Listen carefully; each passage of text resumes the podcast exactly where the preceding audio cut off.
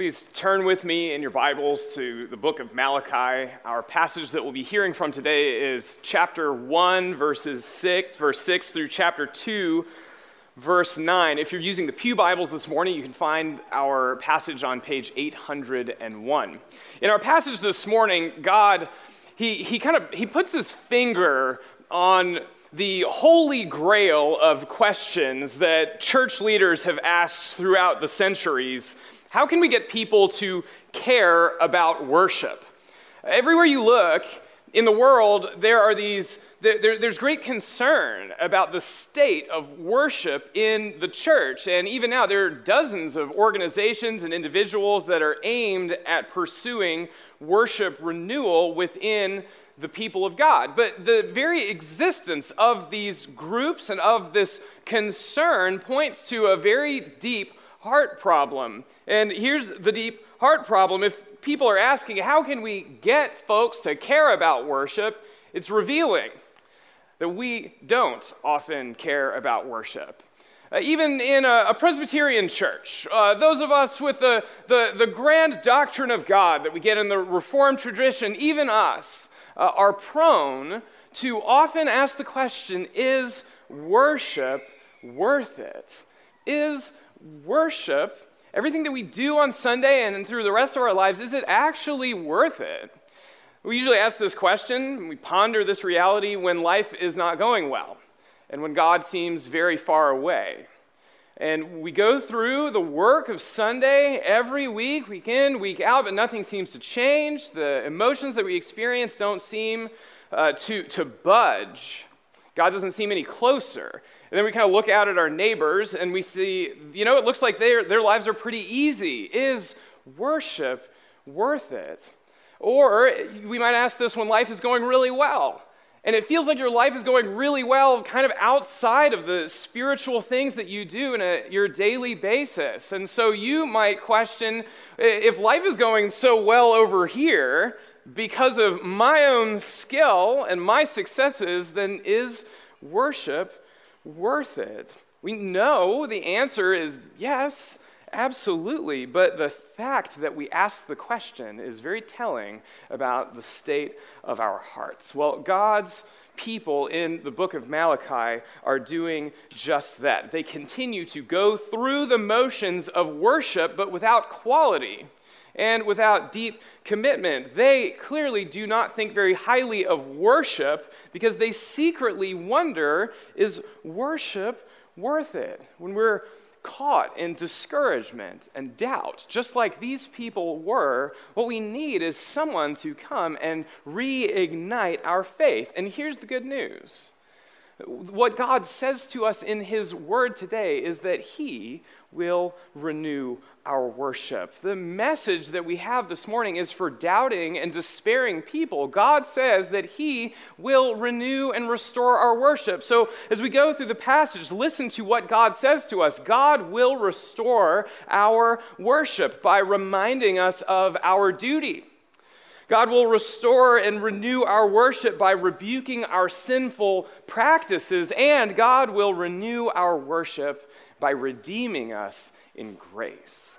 And so, with that in mind, brothers and sisters, let's turn now our attention to God's holy word as He speaks to us this wonderful word promising renewal and challenging us to prize the work that we are here for today. Uh, the book of Malachi, chapter 1, beginning in verse 6. A son honors his father, and a servant his master. If then I am a father, where is my honor? And if I am a master, where is my fear, says the Lord of hosts, to you, O priests who despise my name? But you say, How have we despised your name? By offering polluted food on my altar. But you say, How have we polluted you? By saying that the Lord's table may be despised. When you offer blind animals in sacrifice, is that not evil? And when you offer those that are lame or sick, is that not evil? Present that to your governor. Will he accept you or show you favor, says the Lord of hosts? And now entreat the favor of God, that he may be gracious to us. With such a gift from your hand, will he show favor to any of you, says the Lord of hosts? Oh, that there were one among you who would shut the doors, that you might not kindle fire on my altar in vain. I have no pleasure in you, says the Lord of hosts, and I will not accept an offering from your hand. For from the rising of the sun to its setting, my name will be great among the nations. And in every place, incense will be offered to my name, and a pure offering. For my name will be great among the nations, says the Lord of hosts. But you profane it. When you say that the Lord's table is polluted and its fruit, that is, its food, may be despised.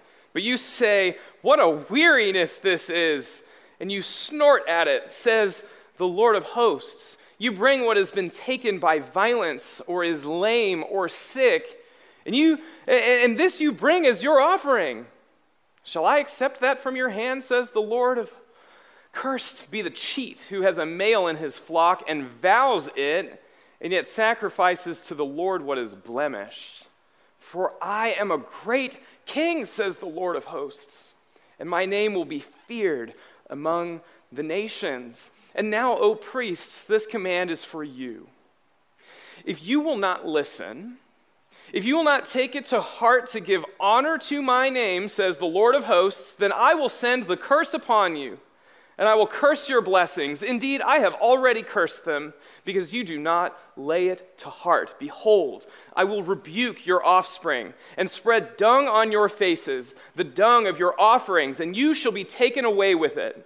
So shall you know that I have sent this command to you, that my covenant with Levi may stand, says the Lord of hosts. My covenant with him was one of life and peace, and I gave them to him. It was a covenant of fear, and he feared me. He stood in awe of my name. True instruction was in his mouth, and no wrong was found on his lips. He walked with me in peace and uprightness, and he turned many from iniquity.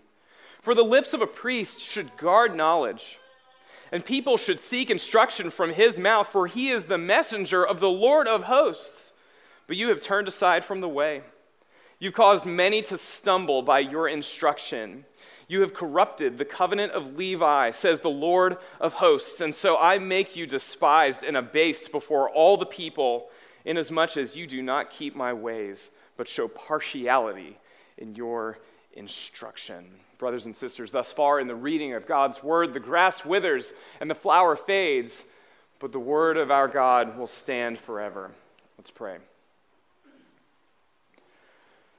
Almighty God, this is a challenging word, but one that has great comfort and inspiration for us. And so I pray now that you would speak to us through your word preached, that you would strengthen us to hear, uh, that we would have hearts that are ready to accept your ways. Please inspire us in worship by your grace and your goodness and your power and might. And even now, would you be at work in our hearts so that those of us who doubt the work that we're doing today, who wonder if there's any point to what we're up to in this next little while. Lord, I pray that even now you would be confirming your strength, your power, your grandness and grace and might. Inspire us now, O Lord, through your voice and your word. We pray this in the name of Christ. Amen. When I was growing up, one of my family jobs was mowing the lawn. And you can probably expect, uh, like most teenagers, young persons, I didn't really enjoy doing it. It was not my favorite thing to do. And, uh, and so I procrastinated on it frequently. Uh, it was hot outside, and so I would kind of take any excuse to not really go about the work. It's hot, I might have some friends that are going to do this, and so I would delay on mowing the lawn. And then when I actually got around to it, I would tend to cut corners uh, that would often cause problems down the road, and sometimes quite costly problems. One day, uh, I, was, I was mowing the lawn, and it was really thick because I had delayed on mowing it several times in a row. And so I was mowing the yard, and all of a sudden I heard this awful ka-chunk, ka-chunk from inside the mower. Uh, I had run over the hose. The, the garden hose was coiled up, and I didn't see it uh, because I did not inspect the yard before I had started to mow the lawn. I had forgotten a very important step along the way. And the worst part about it was that this was the second time that I had done it. This was the second hose that I had shredded in a pretty short amount of time because I had forgotten to do the thing that I needed to do. See, when you're not interested in doing something, it's really easy to forget some really important details. And one of the reasons that we doubt the value of worship is because simply we have forgotten something that is very important. And so God speaks to us this morning through His Word to remind us. God renews our worship this morning by reminding us about our duty.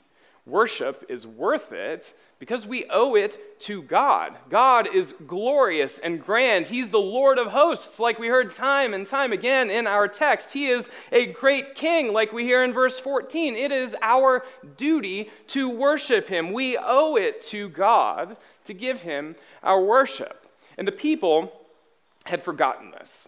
They had started thinking about their worship routine as an insurance policy against suffering. And so when they started to suffer, they started to doubt the value of their worship and their work. Worse still, the priests had failed to remind them about their duty. They had forgotten, they had neglected to remind the people that worship was for God's sake. And that's why this message is particularly aimed at the priests. We hear in verse 6, O priests, you who despise my name. Or chapter 2, verse 1, O priests, this command is for you. God is aiming this message at the priests because it was their job to teach the people, to remind them about the work of worship being for God, and they didn't. And they brought a curse upon themselves. They brought a curse upon the entire people because of their neglect. And so, if the priests won't do their job to remind the people, God will. He says in, through the prophet Malachi, it is your duty to worship me. Every Sunday, when we gather for worship, it is for God. We are not here to be entertained. We are here because we owe God our worship.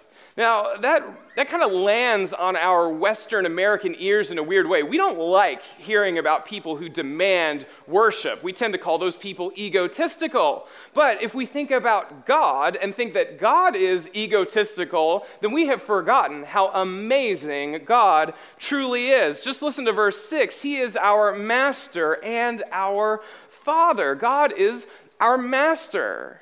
He's our master because he created us. He owns us. He is in charge of us. And so, therefore, we owe him respect. We owe him honor. But God is not a mean taskmaster. No, he is also our father.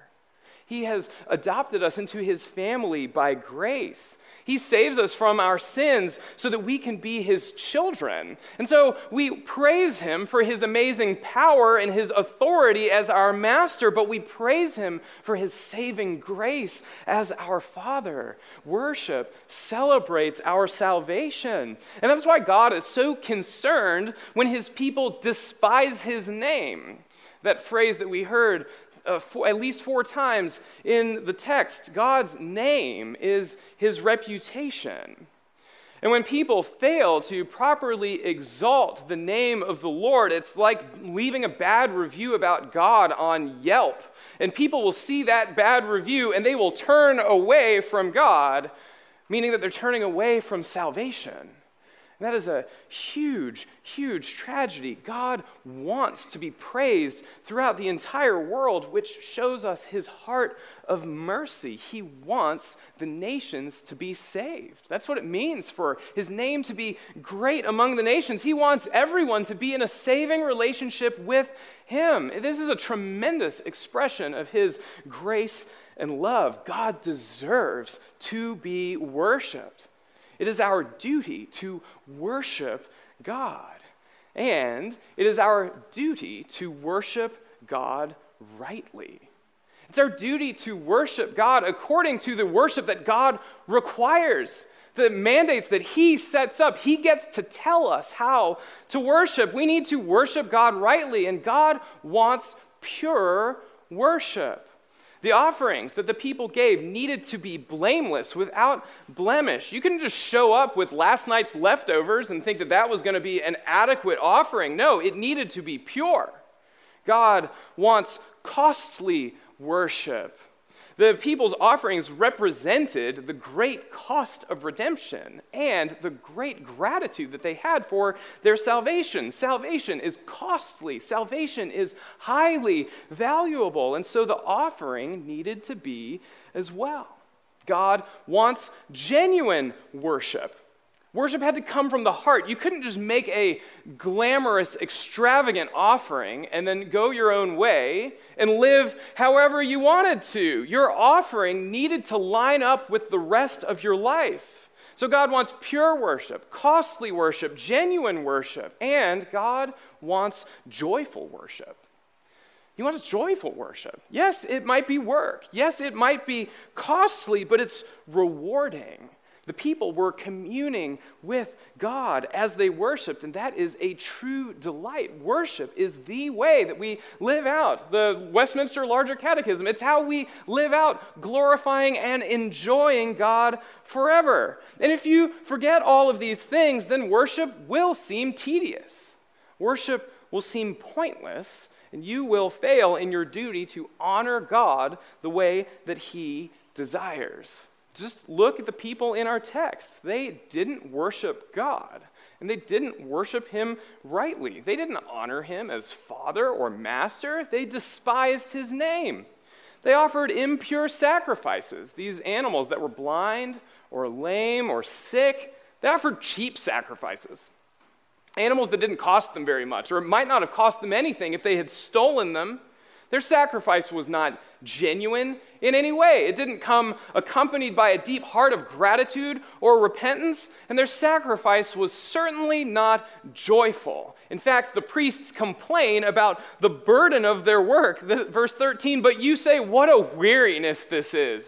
What a weariness. That is the opposite of joyful worship that God desires. So, worship was not worth it to them because they had forgotten the wonders of God. And so, the first step for renewed worship is to remember your duty to God. You owe God your worship.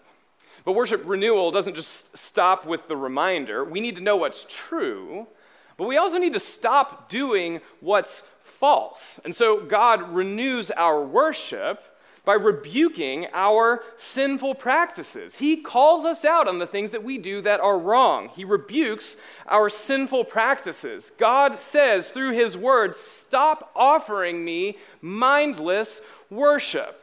The people in the text clearly do not know why they're making these sacrifices, but they are doing it anyway as if the ritual itself would save them.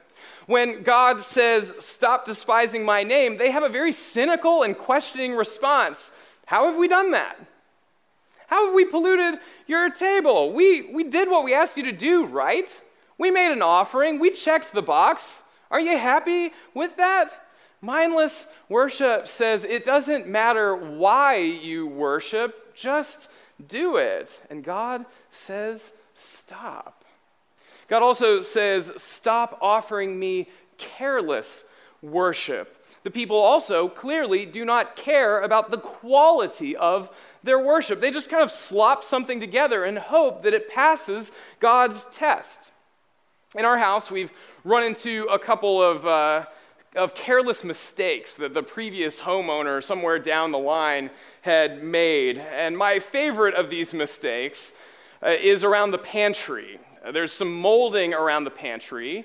And apparently, when they were installing this pantry, they ran out of molding.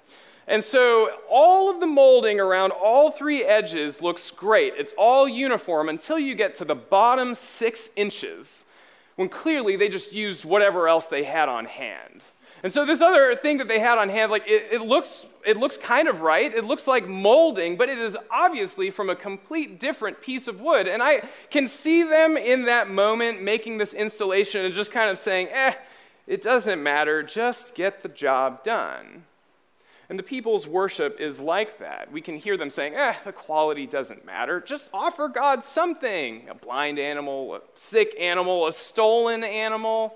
Doesn't matter. Careless worship says it doesn't matter if it's good, just do it. And God says, stop.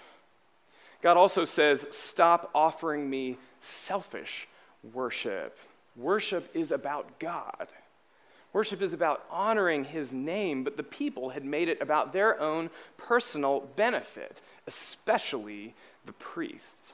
See, the priests were the ones who actually stood to lose if Israel made faithful sacrifices. If they had stopped making these impure sacrifices, the priests would have lost out because the sacrifices were their mode of income. God laments in verse 10 if only one of you would shut the gates and stop offering this mindless, careless worship. Well, why didn't they stop it? Why didn't any of the priests intervene? It's because the priests benefited from it right or wrong, at the end of the day, they still got paid. And that's all they seem to care about. Selfish worship says it doesn't matter if it's right, as long as it benefits you in some way, just do it. God rightly rejects such worship, and so would you. We would treat something like this in exactly the same way as God does. Just imagine a child inviting her mother to a Mother's Day celebration at the local school. And the mother says, Thank you. This is wonderful. Could you tell me a little bit more about it? How would the mother feel if the child responded, Oh, I don't really know why we're doing it. I think we'll probably just throw something together. I hope I get some ice cream out of it. How would that land in a Mother's Day celebration? The mother would not be honored with the spirit of that gift. And in the same way, mindless, careless, selfish worship does not honor God. And it doesn't give us what our souls actually need, which is real communion with God. These sinful practices, they come from a doubting and sinful heart, and they also feed a doubting and sinful heart. And so it is God's grace that He calls us out. He wants us to change for the better. So, where do we need to change? Where do we need to change? What are some of our sinful practices? Well, here's one way you can find out. Just ask yourself, why do you come to church? Why do you come to church? If you come to church because that's just what your parents did, or kind of in the back of your mind, you think, well, I'm just pretty sure that's what Christians are supposed to do. And so that's why you come to church, as if God doesn't care about why you worship, then you are at risk of mindless worship. If you come to church and you mumble through the songs and you plan your week during the sermon and you toss some cash in the offering on your way out the door as if God doesn't care about how you worship, then you are at risk of careless worship. And if you come to church because the fellowship snacks are awesome and the worship team is on fire, and there are some people there that you're hoping to meet, as if worship exists only for your personal gain, then you are at risk of selfish worship. At the end of the day, this is the question that we all need to ask Are you here for God, or are you here for you? Well, God wants all of us. He wants wholehearted worship from every single one of us. And, and think about what that really means. That means that God desires you. God desires all of you, every bit of you. He craves you. The Lord of the universe, this God of hosts, wants you. It's such a wonderful, merciful, amazing thing that God wants you. So don't withhold yourself from Him. Don't hold part of yourself back and only give Him part of your life or part of your heart. Give yourself to God. God renews our worship by rebuking our sinful practices so that we can offer our whole selves to Him. And this, in the end, is a true delight for us. And that actually leads to the final way that God renews our worship. God renews our worship by redeeming us in grace. God redeems us in grace, and this is the most vital piece of our worship renewal. You can think of it like building a fire. When you build a fire, you need to stack the wood properly, right? And you need to clear out all the other stuff that gets in the way of this fire. But even with properly stacked wood and kind of an empty space, you still need the spark. Remembering our duty to God and being rebuked for our sinful practices will not light the fire of worship renewal alone. God's grace is the spark that lights the fire. John Calvin says, Men will never worship God with a sincere heart until they properly understand how much they are indebted to His mercy. God's mercy finishes the work of renewal. And when God redeems us in grace, we will want to worship. Our hearts will desire to give God his due. There is so much that we can praise God for, even in this passage. We can praise God for his promises of grace. The heart of this passage is the promise of redemption. God is a promise keeper. And his covenant, like we heard in chapter 2, his covenant was one of life, one of peace. Because he keeps his word, the people actually can have the confidence to, like we hear in verse 9, entreat the favor of God that he may be gracious to us. God was not pleased with them, but they can repent. And when you're guilty, and you receive a second chance, when you hear the words, I forgive you, let me help you to try again, that is something that will make us want to worship, that makes our hearts glad. We can praise God for his promises of grace. We can also praise him for sending prophets and pastors. God was indeed unhappy with the people's unfaithfulness, but he didn't give up on them. God sent the prophet Malachi to rouse them to faithful worship.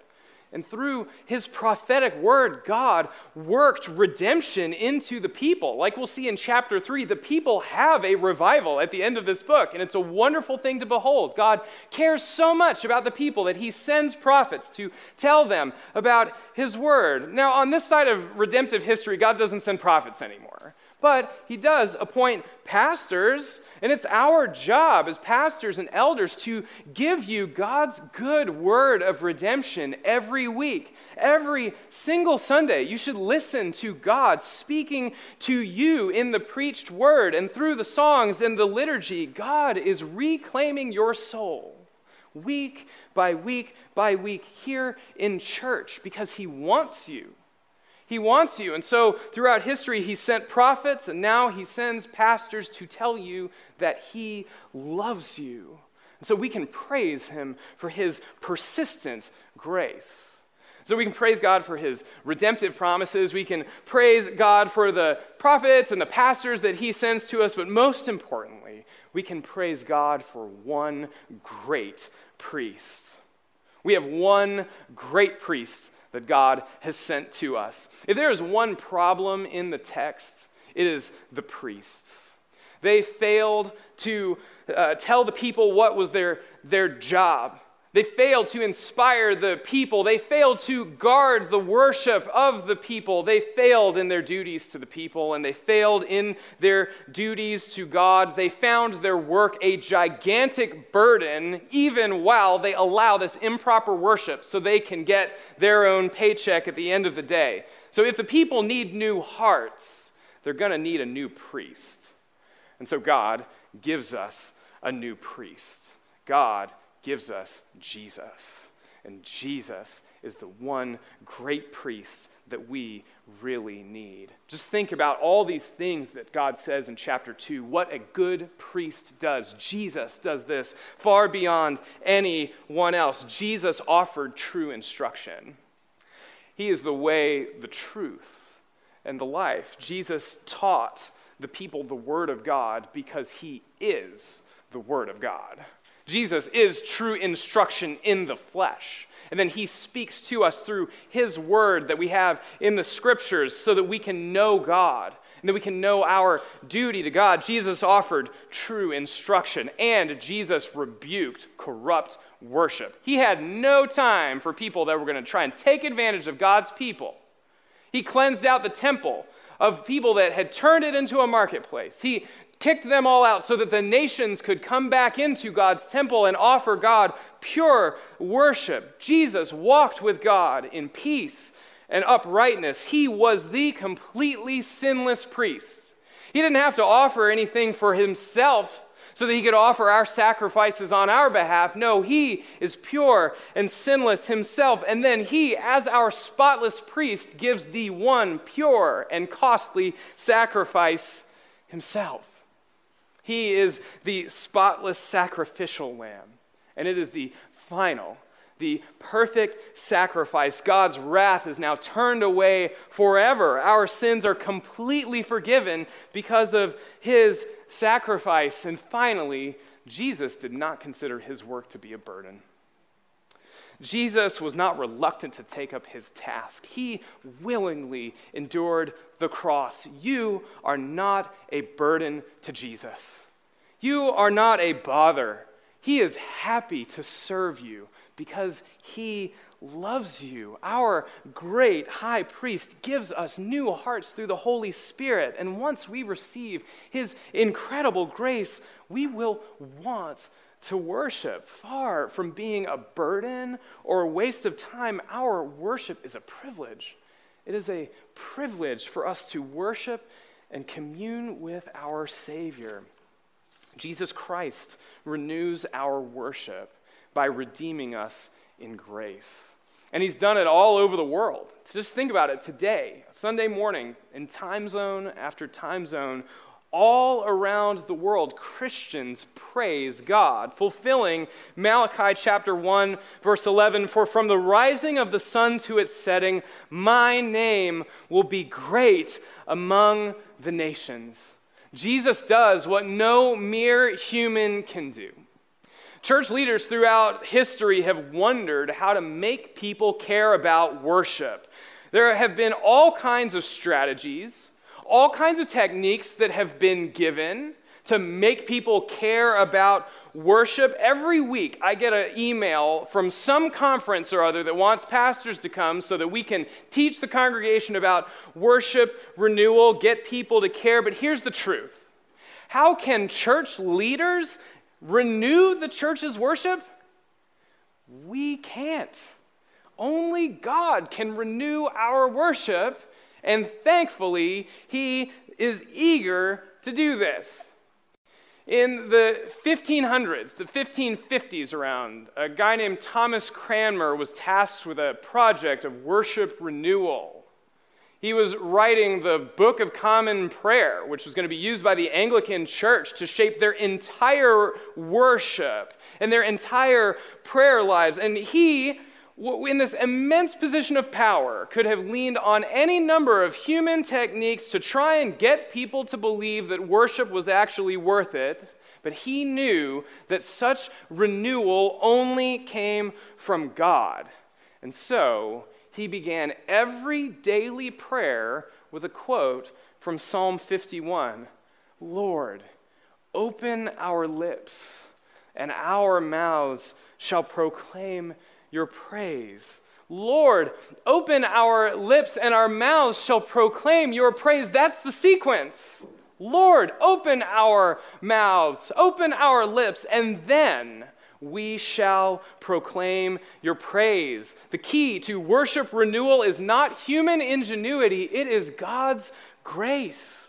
And so, for you who are weary and tired and doubting the value of what we do here every day, turn to God. Turn your eyes back to the Lord. Remember who God is. He is your creator, He is your redeemer who loves you so, so much. Repent of any sinful practices or any sinful beliefs that you have entertained or indulged, and then turn to Christ. Turn to your Savior and adore Him because of His mercy that He gives to you. Yes, friends, we may have a worship problem, but God is going to fix it. Indeed, God has already begun fixing it in Christ. Whenever we ask, is worship really worth it? God comes to the rescue. He does what human effort alone cannot. He renews our worship by giving us Himself. Let's pray. Lord, we praise you for your might and power and grace. We thank you for Christ.